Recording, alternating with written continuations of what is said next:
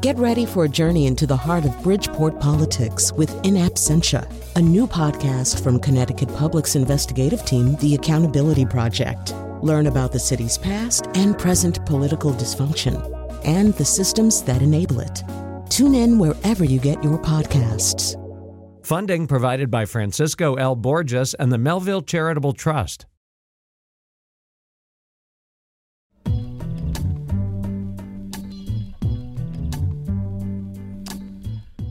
Today we are talking about the thinker Hannah Arendt. Um, and why are we talking about the thinker Hannah Arendt? Well, well, I mean, she's having a moment. She she's had many moments uh, in during her days in life and after her death. Um, her 1951 book, The Origins of Totalitarian, to, I can't, I should be able to say it, Totalitarianism, was selling uh, at six times its normal rate in December. I can't think why that would be. In, by January, the same book had sold out uh, on Amazon completely. Uh, the online blog Jezebel referred to this as extremely metal. That's a good thing, but extremely metal. Um, uh, lots of people are citing her in their work. When we had Brooke Gladstone on talking about her book, she cites uh, Arendt extensively uh, in her book. Masha Gessen, uh, recently writing in the New York uh, Review of Books, also uses Arendt's work as a way of talking about. Well, I mean, it's it's almost inevitably here in the United States in the context of how you deal with the regime of Donald Trump. Um, uh, she's also just being added to a lot of uh, course curricula. She's, uh, if you look around the United States and if you look in the United Kingdom, suddenly Hannah Arendt. Not that if she ever stops being taught, but she's probably being taught a little bit more right now. So we've gathered, and the other great thing about Arendt is because her work is so. Um, I mean, really, the origins of totalitarianism, scholars are still kind of unpacking it still, you know, uh, what, 68 years later.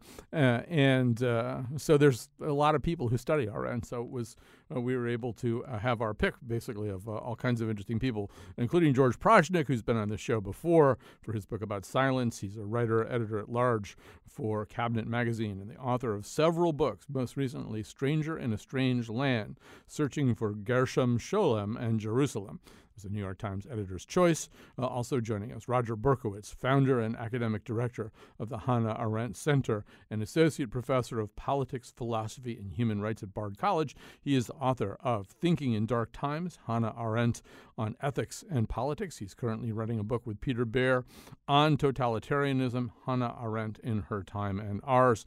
Also with us, Kathleen Jones, professor emerita of political theory and women's studies at San Diego University, and uh, also the author of several books, including most recently Diving for Pearls, a thinking journey with Hannah Arendt. She directs a National Endowment for the Humanities summer seminar uh, for school teachers on Hannah Arendt.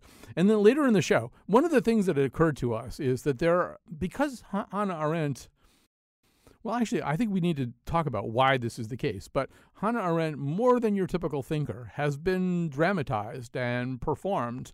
We actually did get in touch with Barbara Sukowa, uh, the great actress who played her in a feature film, uh, kind of a biopic, as they say, about Hannah Arendt, uh, and um, uh, titled with the same. It's eponymously titled, I guess you would say. Uh, and uh, we've all we're but what we're going to do today is talk to Melissa Friedman, who played Hannah Arendt in the off-Broadway production of Kate Fodor's Hannah and Martin. That is the story of the relationship between Hannah Arendt and Martin Heidegger, which we will be digging into. Uh, anyway, she, Melissa will be joining us later. We we want to get started uh, right now, and we want me to stop blathering.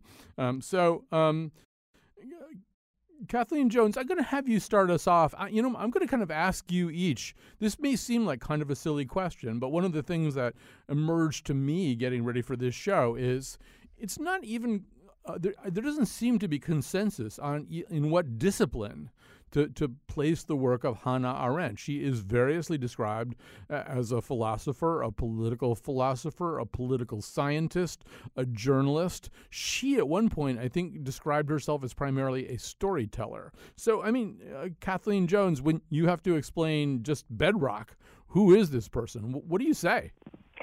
Well, I say that uh, according to her own description, she called herself a political theorist and not a philosopher and insisted upon this because she thought that philosophy had been a worldless way of understanding things, and she was interested in a worldly approach to uh, the human condition.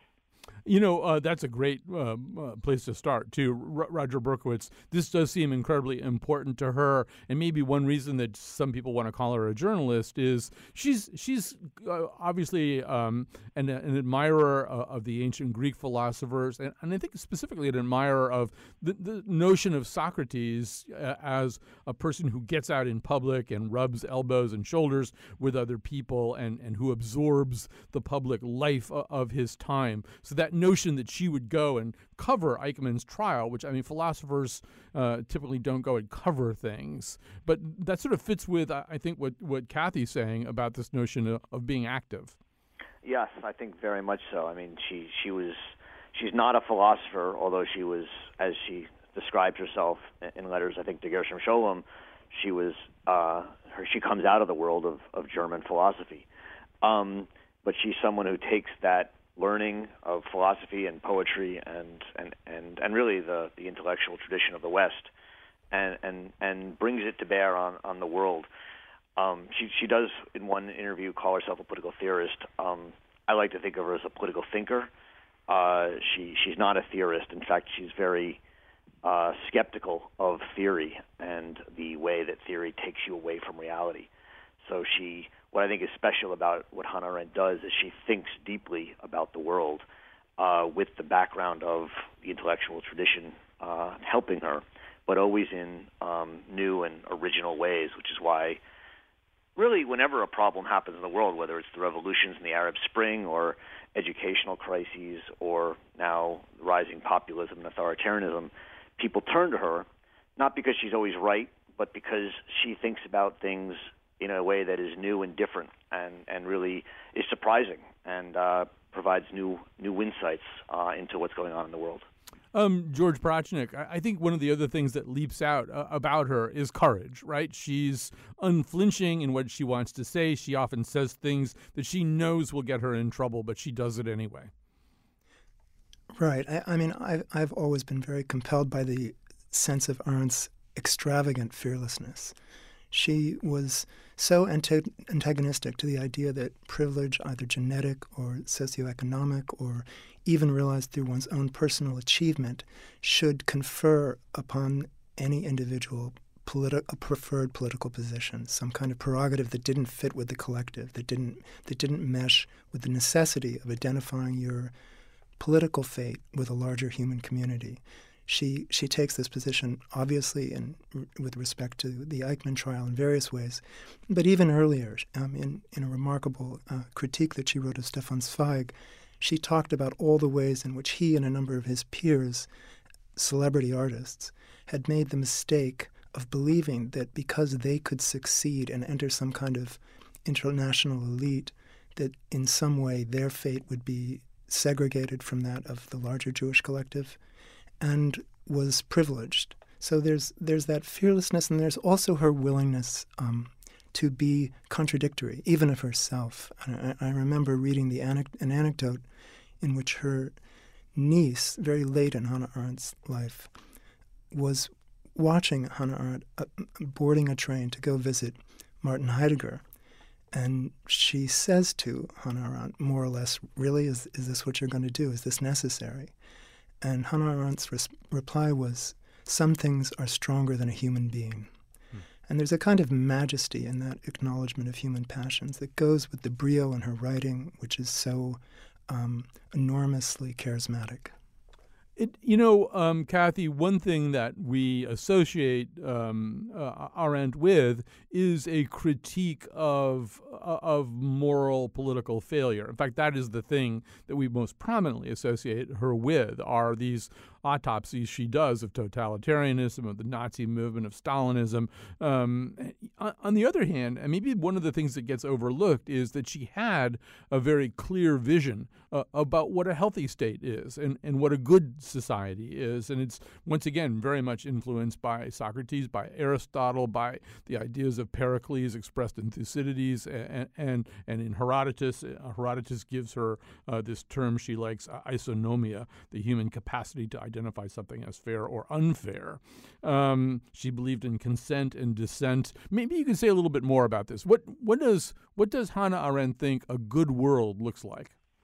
Well, it's not something that you can really put formulaically. It's a world, though, where uh, people are acting and speaking in public. It's a world that has enabled a space for gathering people together to act in concert with others.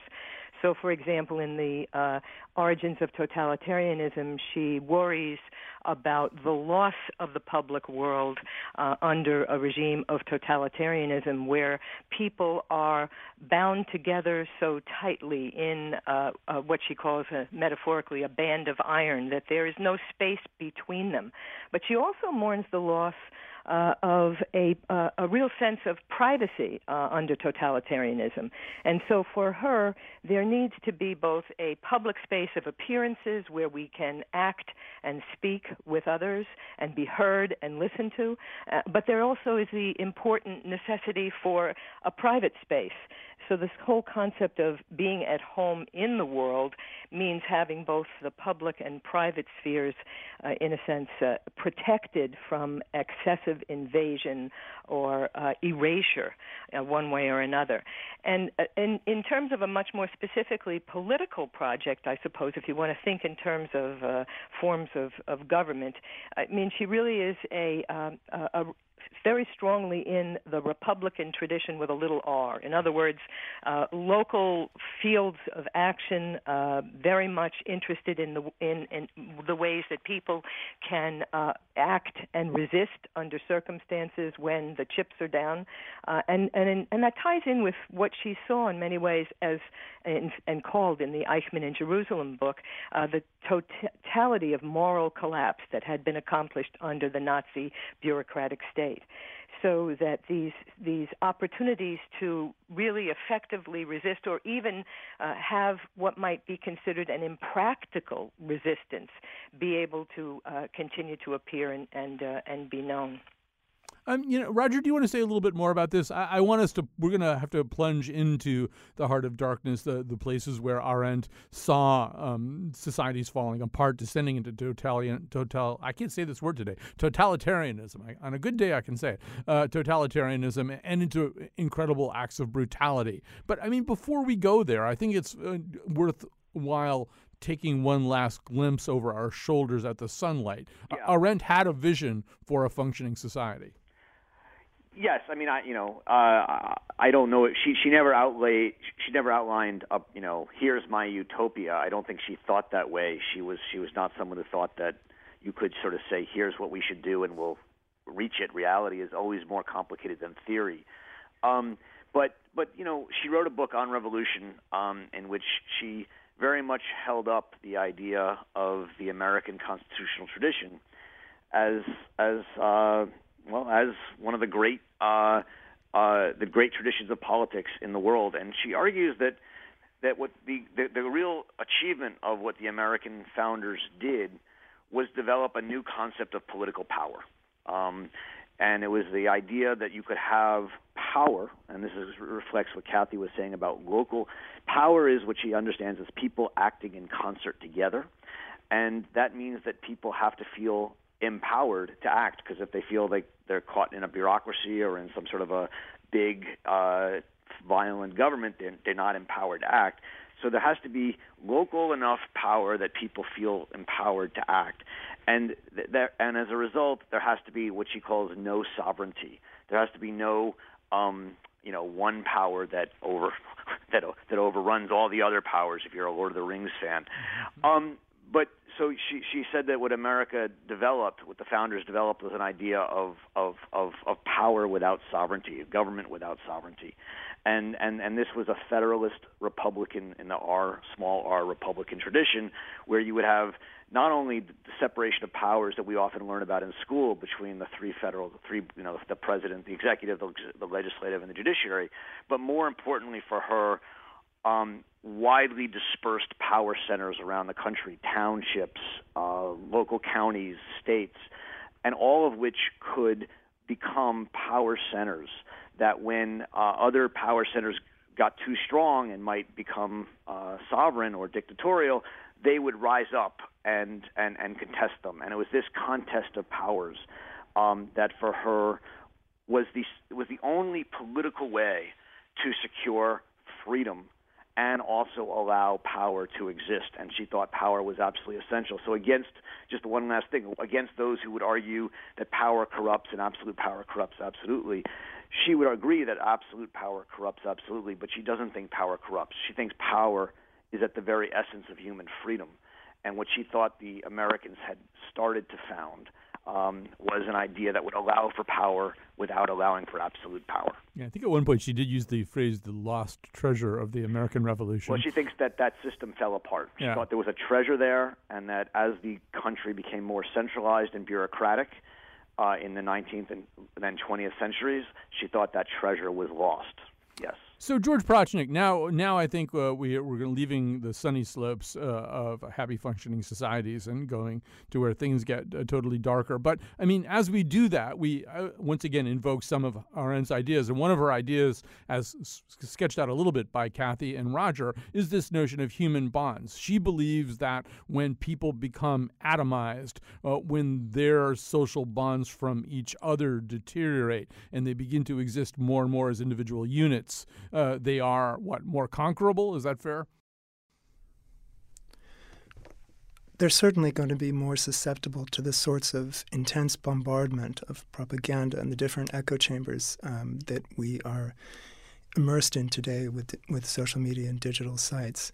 Um, I I would agree. I would agree with everything that Roger and Kathy was saying, and and point to the, the, more hopeful experiments that are happening in, in a very limited number of places today with d- direct democracy, for example, some anarchist ideas that seem to pick up on that possibility of, of, a, of a very, very focused local governance.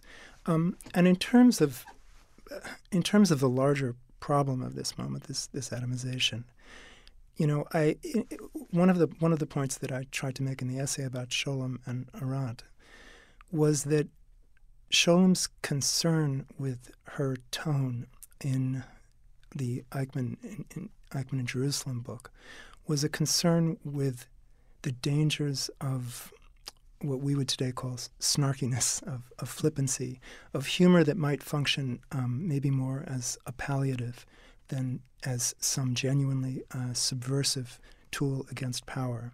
And I think that what he was arguing for, in fact, was uh, an, an, extreme solidarity with those suffering the abuses of power, um, with with some kind of effort to not just identify with, but to articulate the the consequences and and, and anguishes of, of individuals who um, were on the receiving end of the cruel power that, that existed in, in, in Nazi Germany.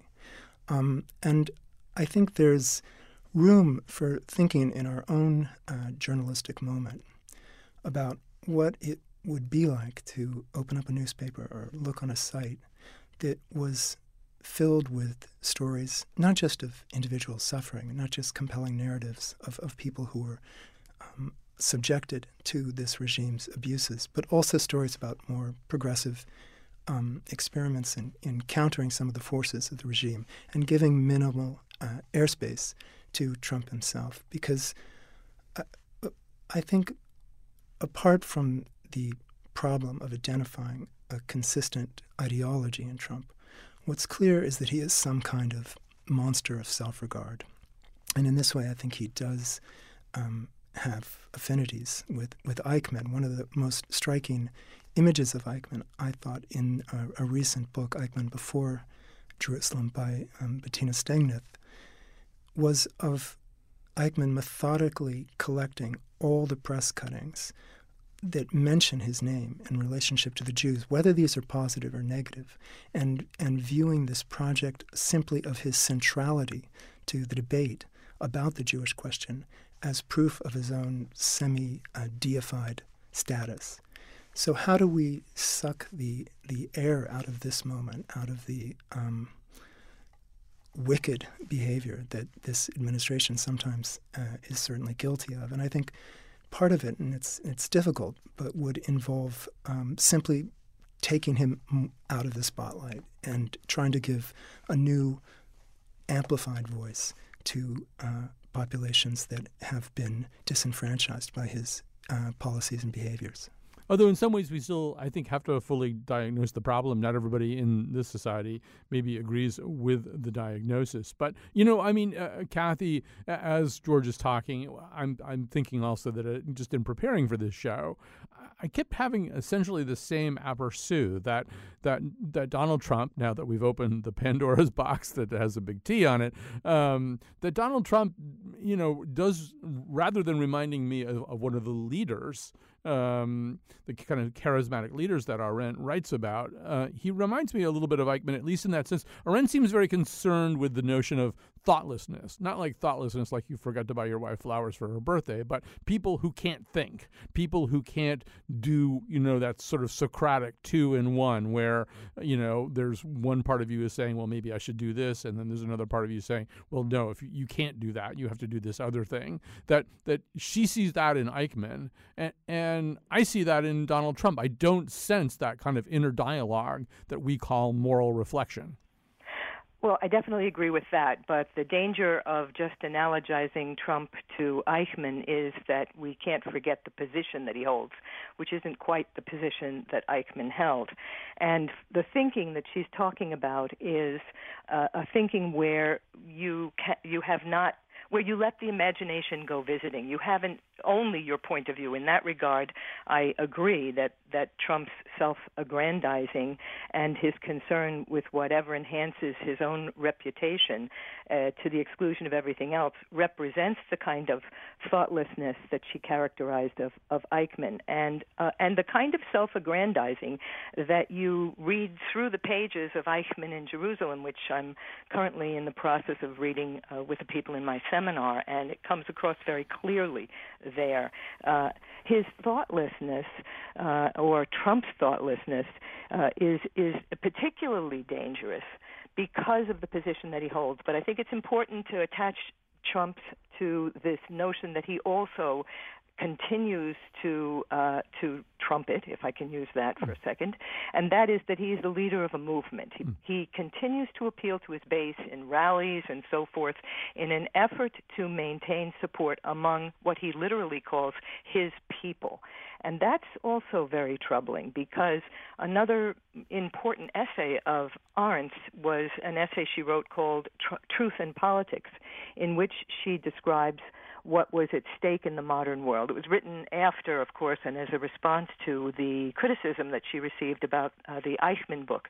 But she worries that politics is at war with factual truth a factual truth uh, that uh, is is endangered if it opposes a given group's profit or pleasure, and that kind of truth is greeted today with greater hostility than ever before. She writes. So, in addition to this thoughtlessness, I think we need to pay attention to Trump's position not just as president, but as his self-proclaimed leadership of of a movement. Not that I would say it's a totalitarian movement, but it's definitely an effort to maintain strong support and uh, and based on a kind of war against the facts, or what she called, uh, you know, the uh, the the fragility with which factual truth is actually held in the world. And and we see this when there's repeated and frequent, just yesterday again, um, attacks on the press and attacks on facts that are distributed by journalistic means as nothing more than opinions.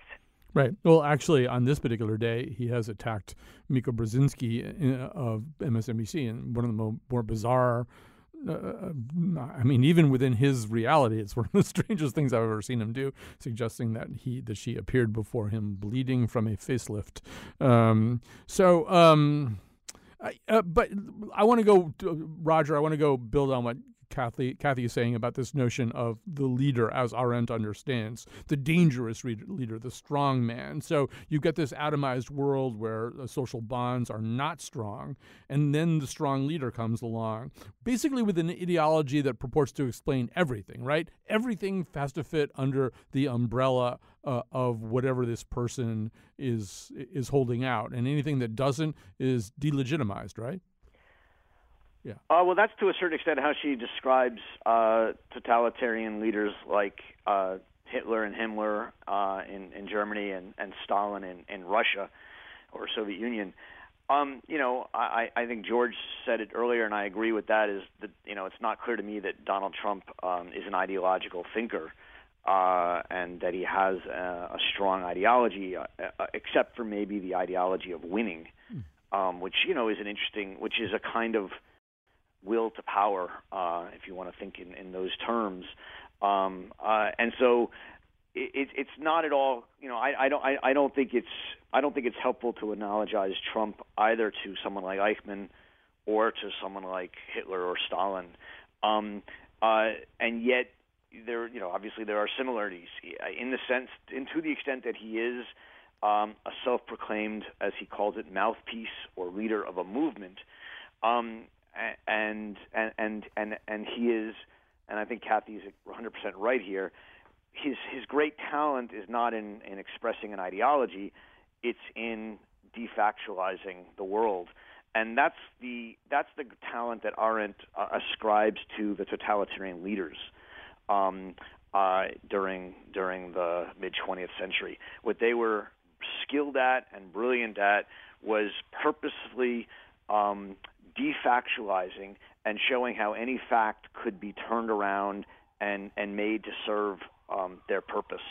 And Trump is a master at that. I mean, we have you have to give him some credit. Not that it's a good credit, but he's a he's a brilliant PR person, brilliant uh, demagogue of sorts, and um, and and and and he is incredibly skilled at uh, taking facts and turning them and twisting them such that uh, people it's not that people don't believe what's real uh, per se, but that they question reality as such. They question authority, and, and they question that there's any any real uh, certain factuality that one that one should hold on.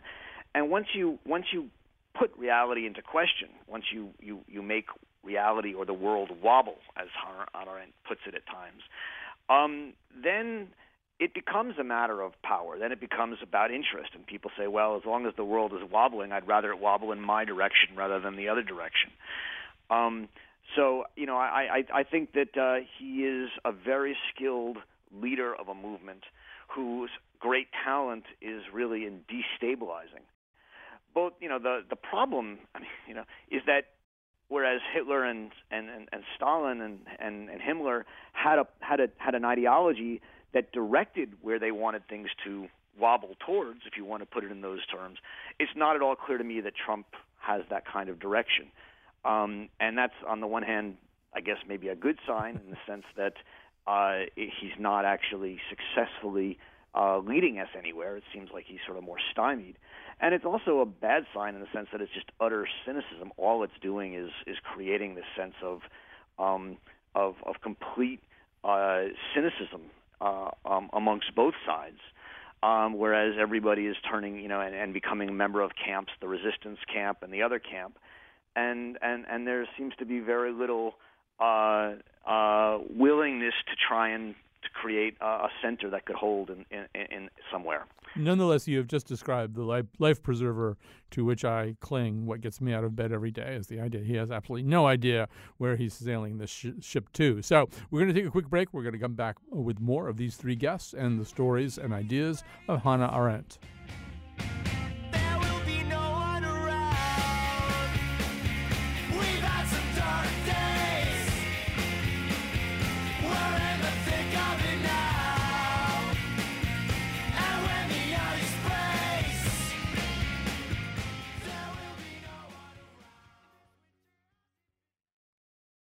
All right. Uh, I'd like to spend a little bit of time in this segment talking about. I think there's sort of two primary controversies that that dog uh, the work of Arendt. They don't overshadow it or blot it out, but um, they get dragged around behind her. So uh, before I say what those are, let me say who the guests are: George Prochnik, writer, editor at large for Cabinet Magazine, author of many books, including *Stranger in a Strange Land*, *Searching for Gershom, Scholem, and Jerusalem*, a New York Times editor's choice. Roger Berkowitz, founder, academic director of the Hannah Arendt Center, an associate professor of politics, uh, philosophy, and human rights at Bard College, author of Thinking in Dark Times, Hannah Arendt on Ethics and Politics, Kathleen Jones, professor emerita at San Diego University, and the author of books including Diving for Pearls, A Thinking Journey with Hannah Arendt. Uh, she directs an NEH summer seminar uh, on Hannah Arendt for school teachers. So, um, actually, before I even say anything, let's hear the aforementioned Barbara Sukowa as Hannah Arendt uh, in Margaret uh, von Trotta's 2012 film about her, uh, talking, uh, at least glancingly, if not directly, about one of these controversies. I am, of course, as you know, a Jew. And I've been attacked for being a self hating Jew who defends Nazis and scorns her own people. This is not an argument. That is a character assassination. I wrote no defense of Eichmann. But I did try to reconcile the shocking mediocrity of the man with his staggering deeds. Trying to understand is not the same as forgiveness. I see it as my responsibility to understand. It is the responsibility of anyone who dares to put pen to paper on this subject. All right. Well, maybe a little cinematic drama there, but but not that much actually. Um, so, uh, Kathy Jones, let's start with um, banality of evil. So, if people don't know anything about Hannah Arendt, the thing that they're most likely to know is are those three words. They may not entirely understand. In fact, they don't probably understand exactly how to apply them uh, to what Arendt was looking at. But but even those who maybe gave her a pretty close reading um, had some trouble or had some disagreements with what she meant by that term. So, h- how do you process it? How do you explain it in, in workshops or anywhere else? Well, I, you're absolutely right. People frequently misunderstand the one thing that they know about Hannah Arendt and uh, dismiss her effectively for those three words. And the part part of the problem is the juxtaposition in the phrase of banality with evil. But Arendt, by the time she'd written the Eichmann book, or was in the process of writing the Eichmann book, after attending the trial and re- uh, for a period of time and reading uh, the transcripts and many, many other documents that went into her writing of this uh, series of articles in the New Yorker that ultimately became the book, had shifted from what she had originally conceptualized as a kind of evil in the satanical sense of the term, uh, a radical evil that goes down to the roots of uh, of existence, and defined evil not the horror that occurred. That was not what those three words referred to. She never never swayed her opinion that that this was an unprecedented and and horrific crime against humanity. But that the perpetrators who had committed these crimes Eichmann among them were uh, neither perverted nor sadistic she wrote. They were st- and still were at the time of her writing terribly and terrifyingly normal so that her understanding of evil had shifted from this radical contextualization of it to the notion of evil as a surface phenomenon that spreads across the earth like a virus. She wrote in a letter to uh, to Scholem, and and what she meant by this was that um, it was it was a much more uh, common phenomenon that could could settle across the world relatively quickly precisely because it had no depth to it. Good had depth, evil had no de- had no depth. It, and it was a phrase that appeared only twice, one might say, in the book, in the actual text at the very end and on the front cover as uh, the subtitle, A Report on the Banality of Evil.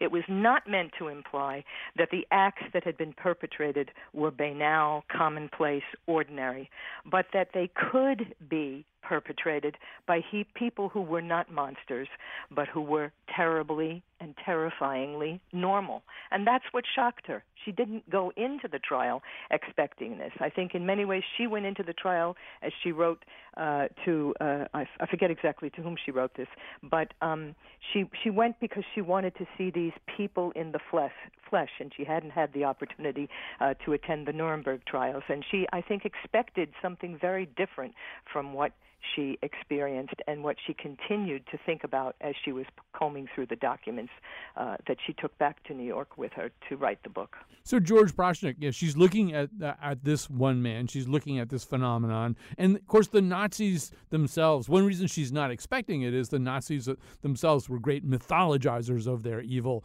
their iconography, their swastikas and their death heads, and uh, the Albert Speer proportions of uh, you know of everything that they did. And then she's looking at this guy, and he's kind of a big nothing, and, and the I think one of the knife's edge edges that she's running her thumb down is this notion that yes, it's a virus, it's a fungus, it's about as interesting as that, and and it, it, it rules from within, it colonizes the insides of people's minds. But then the next question is, George, so is that like Invasion of the Body Snatchers, where the these you know alien spores just kind of get in you and run you, or don't you, or do you still have some responsibility for what you did? And that might be one of the areas where, where she gets misunderstood. Well, um, I, I think certainly that one of the points that Gershom Scholem took issue with was the the, the weight that Hannah Arendt put on bureaucracy relative to the ways that bureaucracy could tap into quite deep human passions. Um, Scholem was focused in part on the sheer pleasure that he felt from what he had read about not just Eichmann but about his his henchmen uh, came with the enactment of, of Nazi policy. These passions were deep, he felt. He felt that they, in fact, overlapped into different forms of self deification. And this concerned Scholem in particular, partly because I think he was reading evil through his studies of, of the Kabbalah, and his ideas of radical evil certainly were, were influenced by that. But I've, but I've also found myself in, in this time thinking about um, what it means to have a system, and he would never have denied the the efficacy of the uh, of the of the fascist slash Nazi system at, at unleashing something. But what it means to have a system that that actually doesn't doesn't invade doesn't invade you with something that didn't exist before, but lets out something very very deep, at least in, in a Freudian sense. You know, we I think Freud is relevant in different ways because Roger is, is completely correct talking about the defactualization that uh, this regime has excelled at. But it's also maybe, or maybe another lens on what that defactualization consists in, is to think about it in terms of Freudian wish fulfillment, the infantile wish fulfillment. I mean, this idea that there are these different forms of taboos and guilts that are imposed by society that or, or exist in the unconscious that are quite deep, that uh, dreams are supposed to resolve. And we seem to have entered a kind of era of dream politics. There's there's there's something where I mean I, I, I, know for myself and I think for many people that I speak to, there's an idea at times of having passed through the looking glass, where language that is language of collusion that is used to describe, for example, a potential um, collaboration on the part of this administration with the Russians is then flipped around, and it was the previous administration that was collaborating. There's something there's something dreamlike about this, and there's something then perhaps quite deep in our psych- psychic architectures that's that's being channeled here. Um, Roger Berkowitz, we're on a very complicated terrain here, and there's hours of stuff to say and actually minutes in which to say it. But I mean, I think we at least have to touch on the other half of this controversy. So she gets, she takes a great hammering over this banality of evil, usually by people who don't really quite understand the point that she's making. She also takes a great hammering over the assertion, anyway, that she assigns too much responsibility to to Jewish leadership councils in, in particular. That that somehow or other she's not giving them them a pass on this. How do you how do you interpret that? Yeah, I mean, so there are there are two large controversies around her book, or more than that, but two that have sort of lasted. Um, and the second one is the one you just mentioned that she uh, uh, assigns. She doesn't assign responsibility uh, um, uh, or culpability uh, to to the Jewish leaders. But as first, for those of your your listeners who might not know, uh, one of the ways that Eichmann and the Nazis worked is that they would go into a Jewish community and um, either uh, and ask for them to select a series of leaders uh, who would then, in a sense, sense assist the the Nazis with the uh, job of, of rounding up, uh, choosing Jews for, for for sends to the de- to the camps, and then also in the camps, um, Jews uh, could work as kapos um, and and get special benefits um, uh, for doing um, some very uh, awful work. Um, and you know what she says um, is that uh, we can never judge these people. We, you know, we weren't there, and the situation they were in was awful. Um, but uh, and and she doesn't in any way say that they're responsible uh, for it. So to say that, I think, is is simply uh, um, uh, uh, well, speak falsely. But what she does say is that um, uh, many of them um, had a choice to make, and in her view, um, some made better choices than others. Uh, and the ones that she holds out as the ones that in her that she thinks made the best moral choices were the ones who, in a sense, either joined a resistance and fought back, or who committed suicide. Um, and she thinks that in that situation, that was the most moral uh, uh, act some of them could make. That doesn't mean she um, holds others who cooperated um, responsible uh, for uh, for what happened, but she does think they cooperated, and we have to ask ourselves why um, and how is it that um, a religious, moral people could be completely um, laid so low by what happened in in, in, in, in the Holocaust that they would um, turn to cooperation to keep themselves alive uh, and give up names and and and help bring people to to the death camps or even to their extermination. And she thought that was a, a moral question that needed to be asked. Um, we're gonna, we're gonna. I need to just pause you right here because we're gonna have no time for the rest of this. And right now, what I'm going to do also is uh, we're going to take a break. I'm going to thank uh, Kathleen Jones. Uh, I'm going to urge you to uh, seek out her book, "Diving for Pearls: A Thinking Journey with Hannah Arendt." Uh, when we come back, Melissa Friedman will be joining us for a conversation about incarnating this incredibly complicated woman, this thinker we've been talking about today.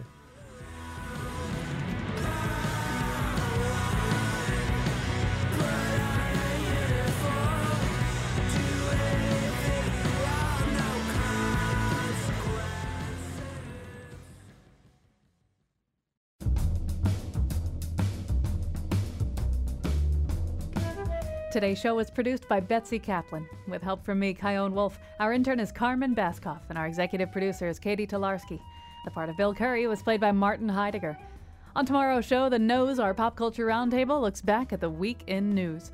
And now, back to Colin. And we are going to explore uh, the nature of that man who was just mentioned, uh, Martin Heidegger. Uh, we have our guests, Roger Berkowitz and George Prochnik, still with us. But joining us now, Melissa Friedman. Uh, she uh, played Hannah Arendt uh, in an off Broadway production of Kate Fodor's Hannah and Martin. She's the co-founder and artistic director of Epic Theater Ensemble in, in New York.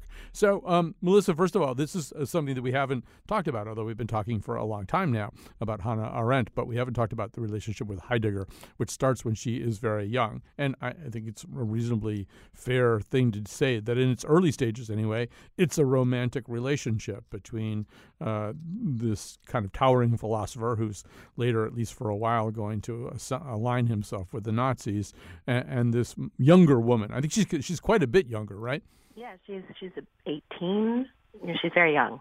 Mm-hmm. And and I don't know as you uh, probed that. I mean, obviously she's she is later going to emerge as you know one of the preeminent critics of uh, critics is the wrong word, but but but explainers right. uh, of the, all the tragedies occasions occasioned by Nazism. But initially, what draws them to one another? Did you did you develop a theory, or did your playwright develop a theory about this?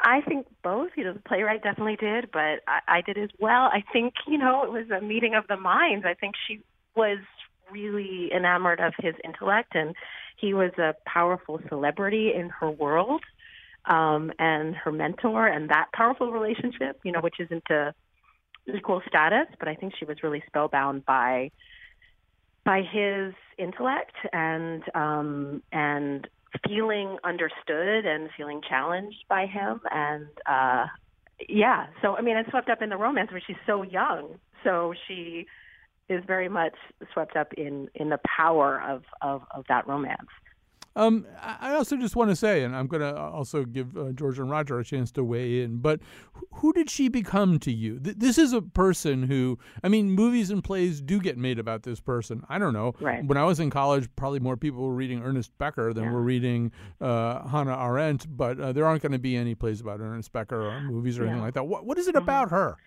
Well, at the time, there weren't really movies and plays about her that I had heard of. I mean, there might be. I'm certainly Right. not, you know, 100% certain. But it, this was 2004 when I first started working on it, and even earlier when I first started workshopping the play. Um, and I think that, uh, you know, it's her words and her thinking that drew me to her. But then the complication of some of the words and thinking being at odds with this romance and this relationship with with Martin Heidegger was really interesting. I think in theater, in drama, there is always an interest for me as a theater artist in contradictions.